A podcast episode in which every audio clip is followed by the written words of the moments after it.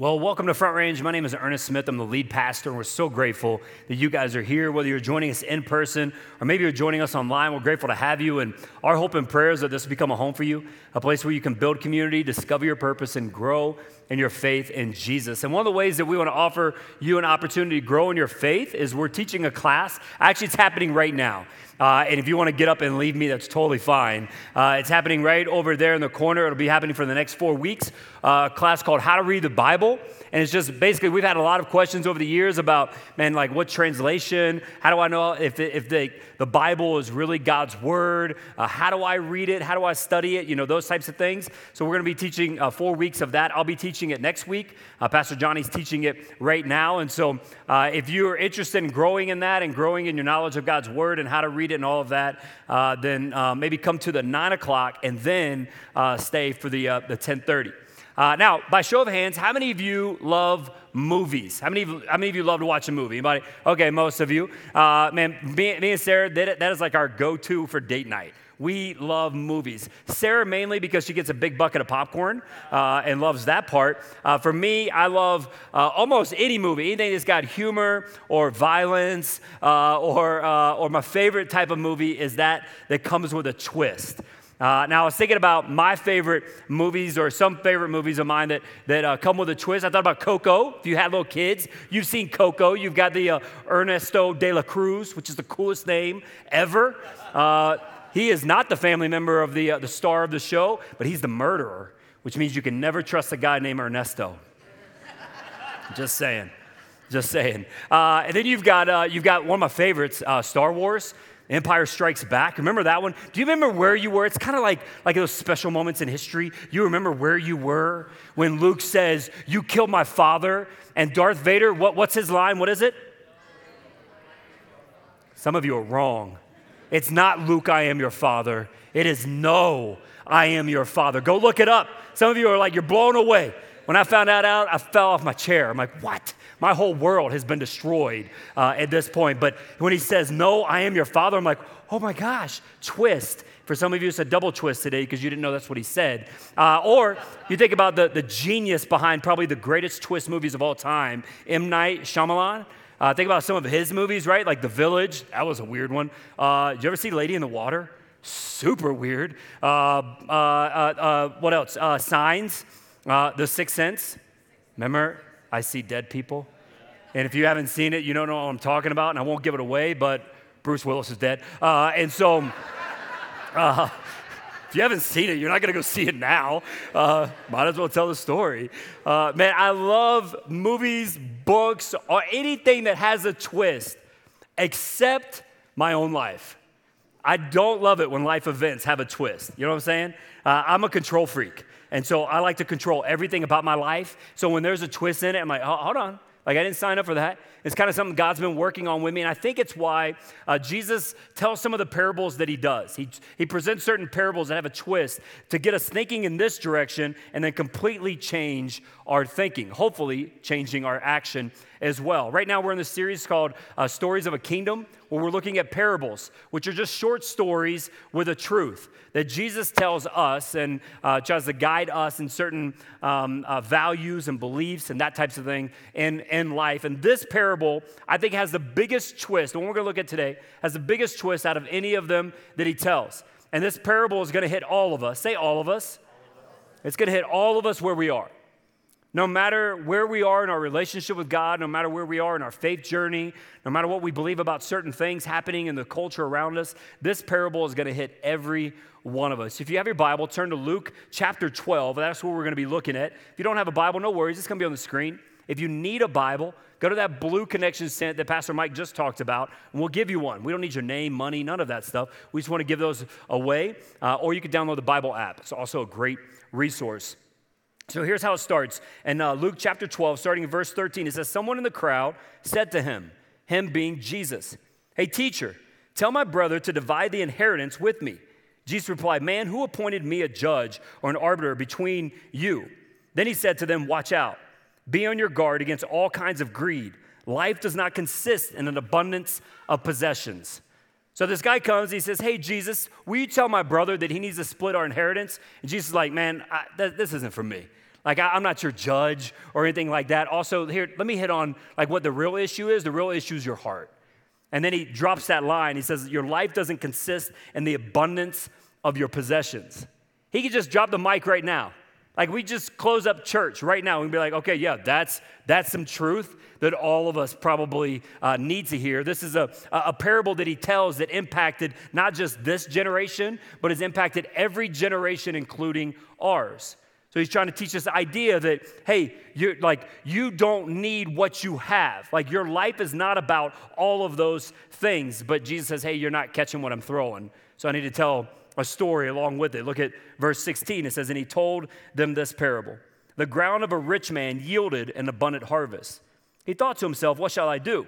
I have no place to store my crops. Then he said, This is what I'll do I'll tear down my barns and build bigger ones, and there I will store my surplus grain. And I'll say to myself, You have plenty of grain laid up for many years. Take life easy, eat, drink, and be merry.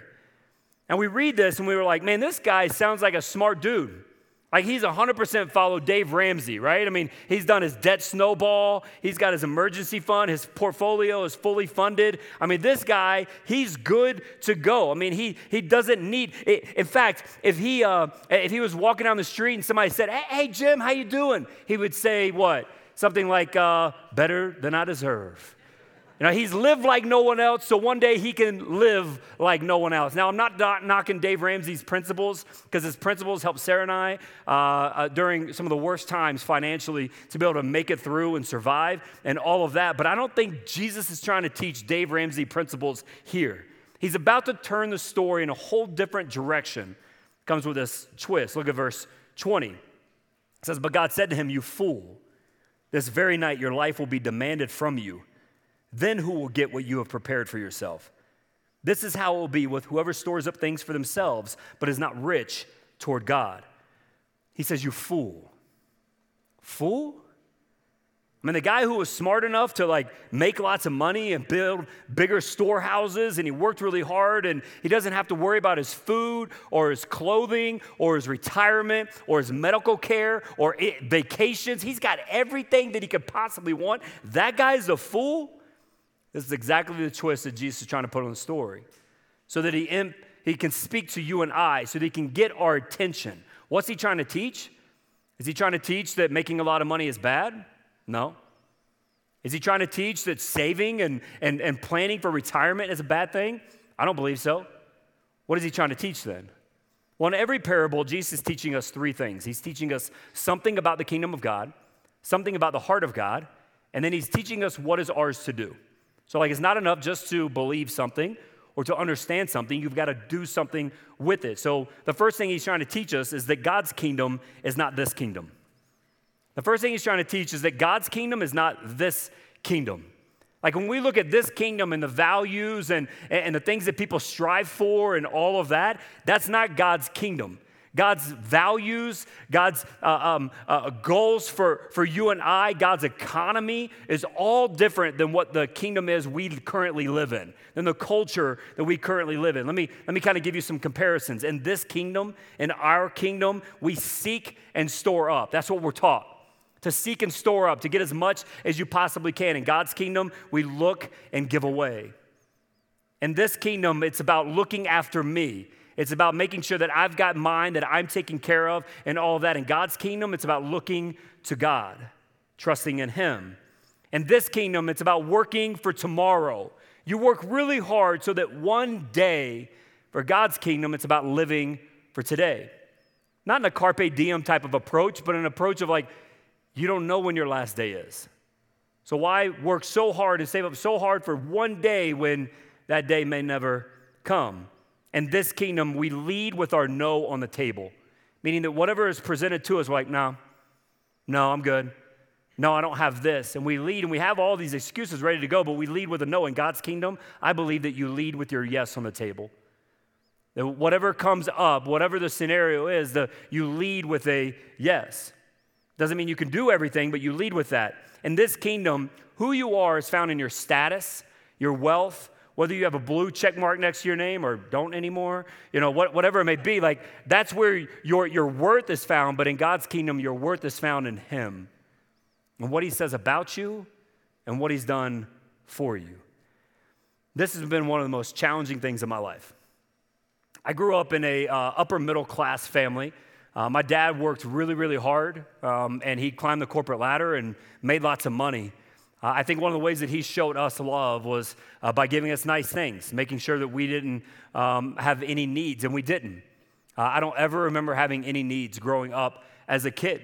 And then my parents got divorced, and we went from a two you know, income household to just my mom's income, which wasn't a whole lot. And she was going to school at night just to try to make herself better and hopefully maybe make a little bit more money. So I went from this kid having no needs at all to a kid paying for almost everything. My mom made sure that there was a roof over my head. She made sure that there was uh, food most of the time in the pantry. But I was a growing kid. I ate a lot. I grew a lot. And so everything that I did with friends, everything um, uh, when, I, when I needed new clothes and stuff, like I paid for almost everything. And I learned from my dad this idea that, that you work really hard now for this one day. You work really hard now so that one day you'll be able to enjoy it.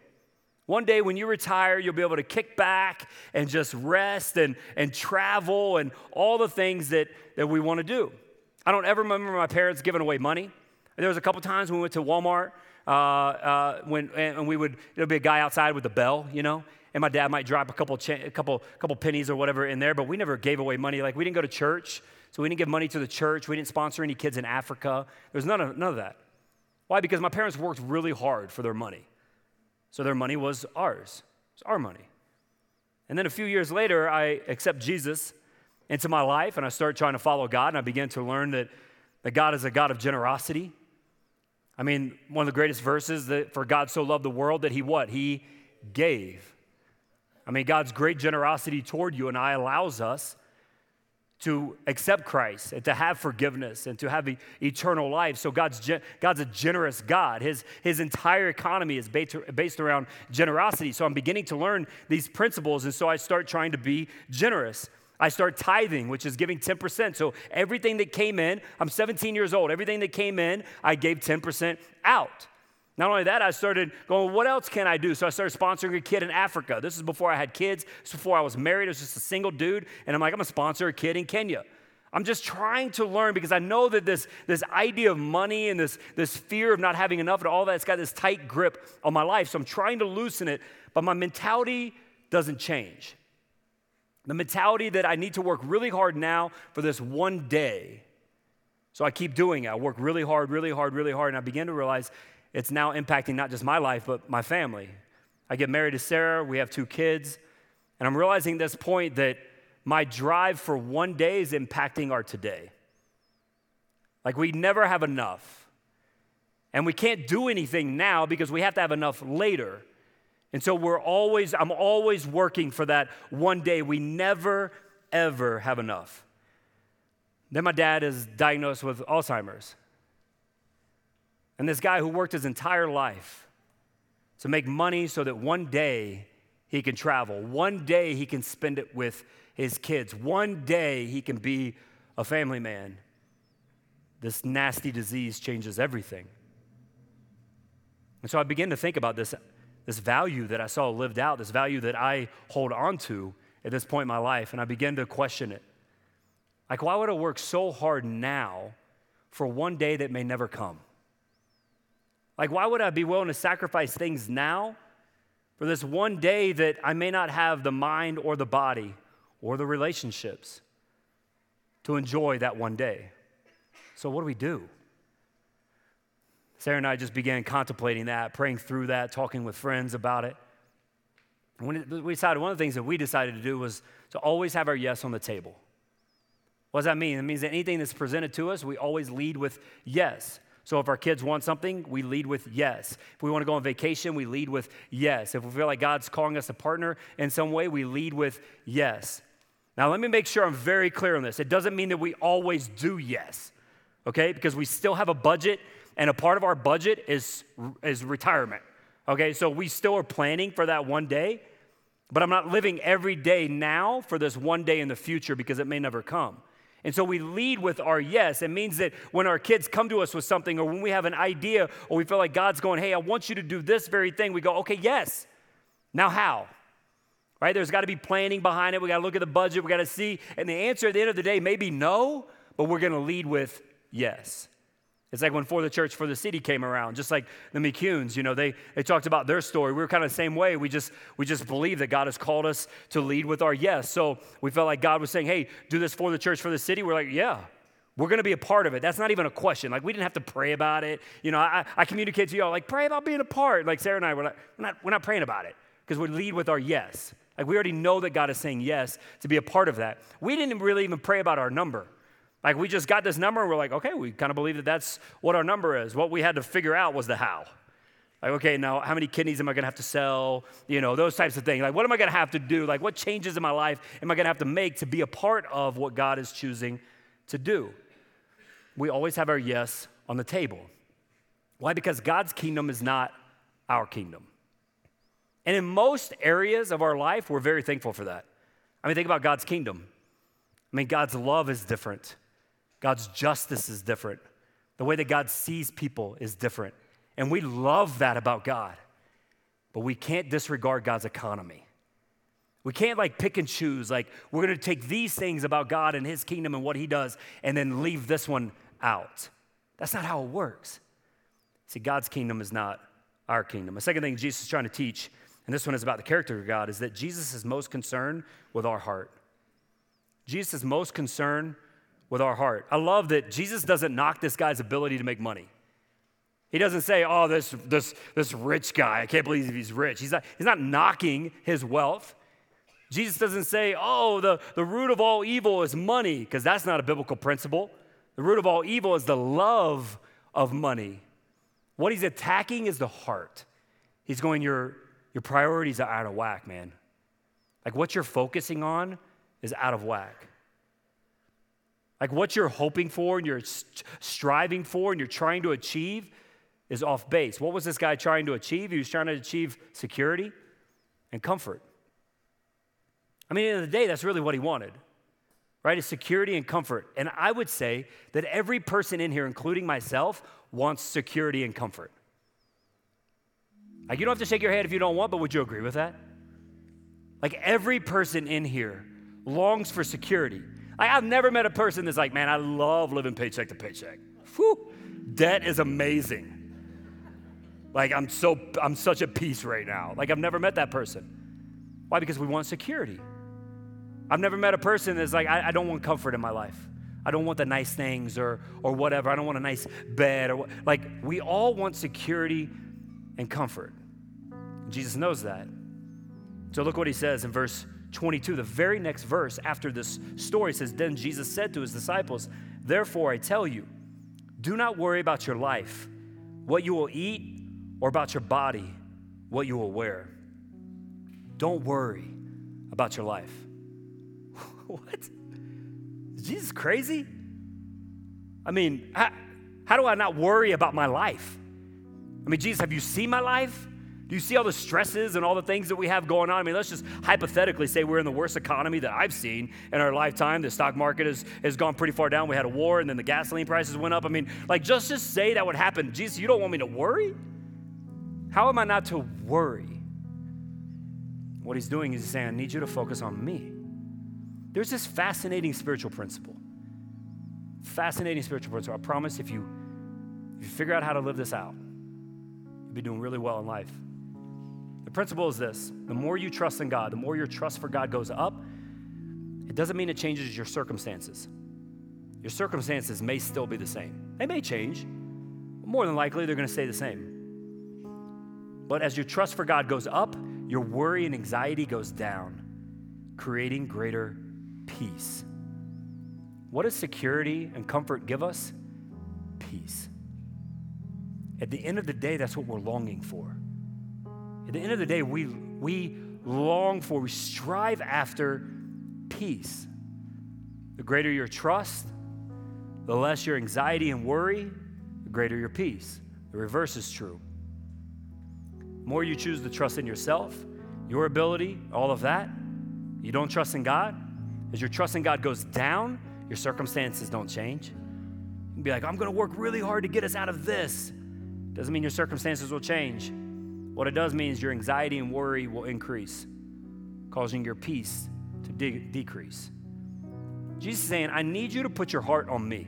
I love in this passage when Jesus starts with a story, he says, and he told them this parable the ground of a certain rich man yielded an abundant harvest. He doesn't say the rich man worked really hard and he was really smart and he invested really well. It says the ground yielded the harvest. What does that mean? It means that God gave it to him. God's the one that gave it to him, anyways. So instead of focusing on all the things that God gave you, focus on God. And when God has all of you, you'll see that He provides all that you need. When God has all of you, you'll see that God provides all that you need. And the third thing Jesus trying to teach us, and this is what is ours to do, it's pretty simple it's seek His kingdom. Seek His kingdom. Look at verse 31. So he tells the story, kind of um, illustrates it a little bit more. And then verse 31, it says, But seek his kingdom, and these things will be given to you as well. He's saying it's not enough for you to just say, I'll be generous. Oh, I believe that God wants me to be generous. You got to actually do something with it. Faith is not just believing, faith is displayed in actions. You can say all day that you're gonna you believe something to be true, but unless it's displayed in your actions, you don't truly believe it. It hasn't gotten down to your soul. It hasn't worked itself out in the world around you. So faith is not just believing intellectually and be like, oh, yeah, this is what God wants me to do. It's actually doing it. It's like I, have run across people, of course, nobody in this church. I've run across people, though, before that would say, uh, oh, man, when I, when I make more money, like when I, when I win the Powerball, man, I'm to give some money to the church. Uh, here's the principle that I've learned over the years like, if you're not giving to the church, now you're not going to give when you win the Powerball. Now, I will say this if any of you win the Powerball, I'm willing to test that theory. However, pretty sure the theory stands that if you're not giving now, you're not going to give when you get an increase. You know, people will say, well, when I get more money or when, I, when this situation changes in my life or whatever. But generosity is just about starting. Like, you just got to take a step.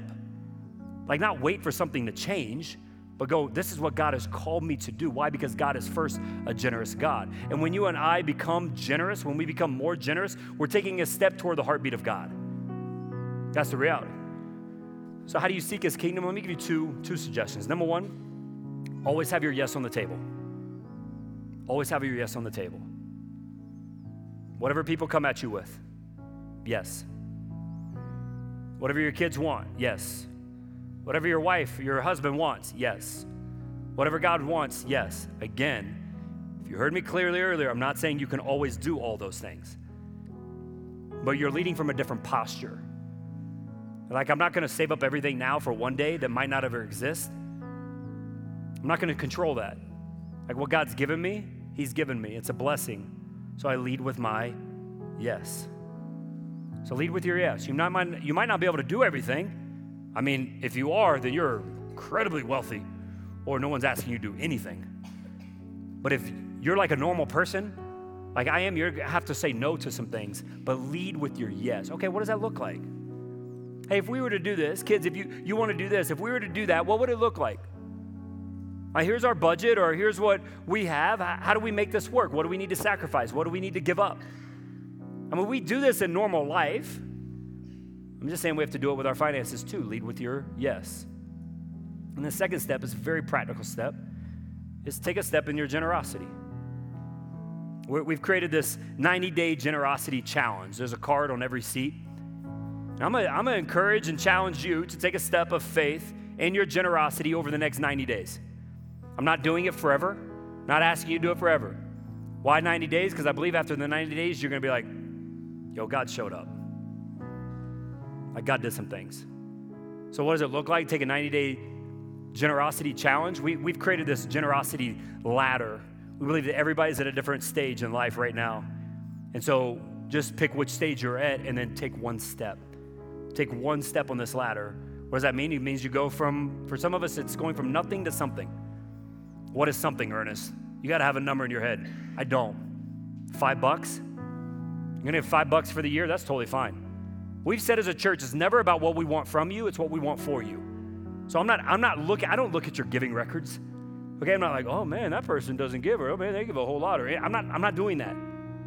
That's not, that's not my job. My job is to encourage all of us to lean in on God And so maybe you go from nothing to something. Just start. Maybe you go from something to significant. What's significant? Significant is a, a percentage. So you're already giving something, but you're going to go, I'm going to give 1%, 3%, 5%, 8%, whatever it is of what you bring in.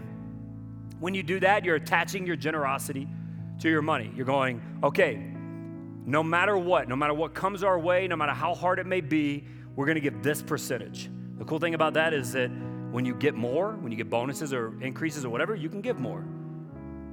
And then the next one is significant to tithe. Now, tithe is, the, is really the floor of giving in the Bible. I remember when I first came to Christ and I heard about tithing, like I'm a black and white type person. So I'm like, well, I tithe. And so I just started tithing. And then I would hear people that gave, but they didn't tithe. And I'm like, you sinner. You know? Like I didn't have grace toward other people. As a church, we want to make sure we meet everybody where they are. But if you're already a significant, then go to tithe. Go to 10%. This is the only place in Scripture that God says, Test me in this. It's the only place where God says, Test me. And see, if you do this, see if I don't open the windows of the storehouses and pour out blessings on you. Now, that doesn't mean that if you give $10, He's going to give you 20 back. Okay? We don't believe that as a church. You don't see that in Scripture. What we do believe is that He will bless you. Sometimes that's financially, like the McCunes. That's awesome. 20%. I haven't gotten that since I committed to For the Church for the City. I would love that. Sometimes that happens. Sometimes it's blessings in other ways, like in your relationships, in your faith, in your journey with the Lord. I'll guarantee you, though, He'll bless you. He promises it. It's the only place He, sa- he says, Test me in this. And God's never fallen through on a promise. So maybe you want to go to tithe, or maybe lastly is tithe the sacrificial. What's sacrificial? It's above and beyond the tithe. It's what Jesus says to the young rich guy when he says, Hey, you want to come follow me? Go and sell everything. And the guy's like, Ah, oh, that's a hard one. It's not because God wants your money or God needs your money. God's not like, oh man, if I just had more money, I could do more things in this world. That's not how God works. What is He looking for? He's looking for a heart.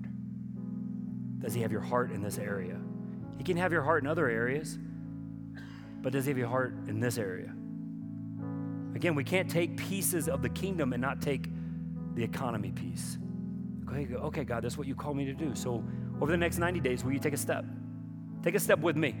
Take a step with me and Sarah. I mean, we already know, we know where we identify on this, on this ladder. We're gonna take a step. What does that mean? I don't know. I've talked to her. She's more generous than me, so I think we'll be good. But we gotta take a step. So I'm not looking for you to give me a number. I'm looking for you to take a step.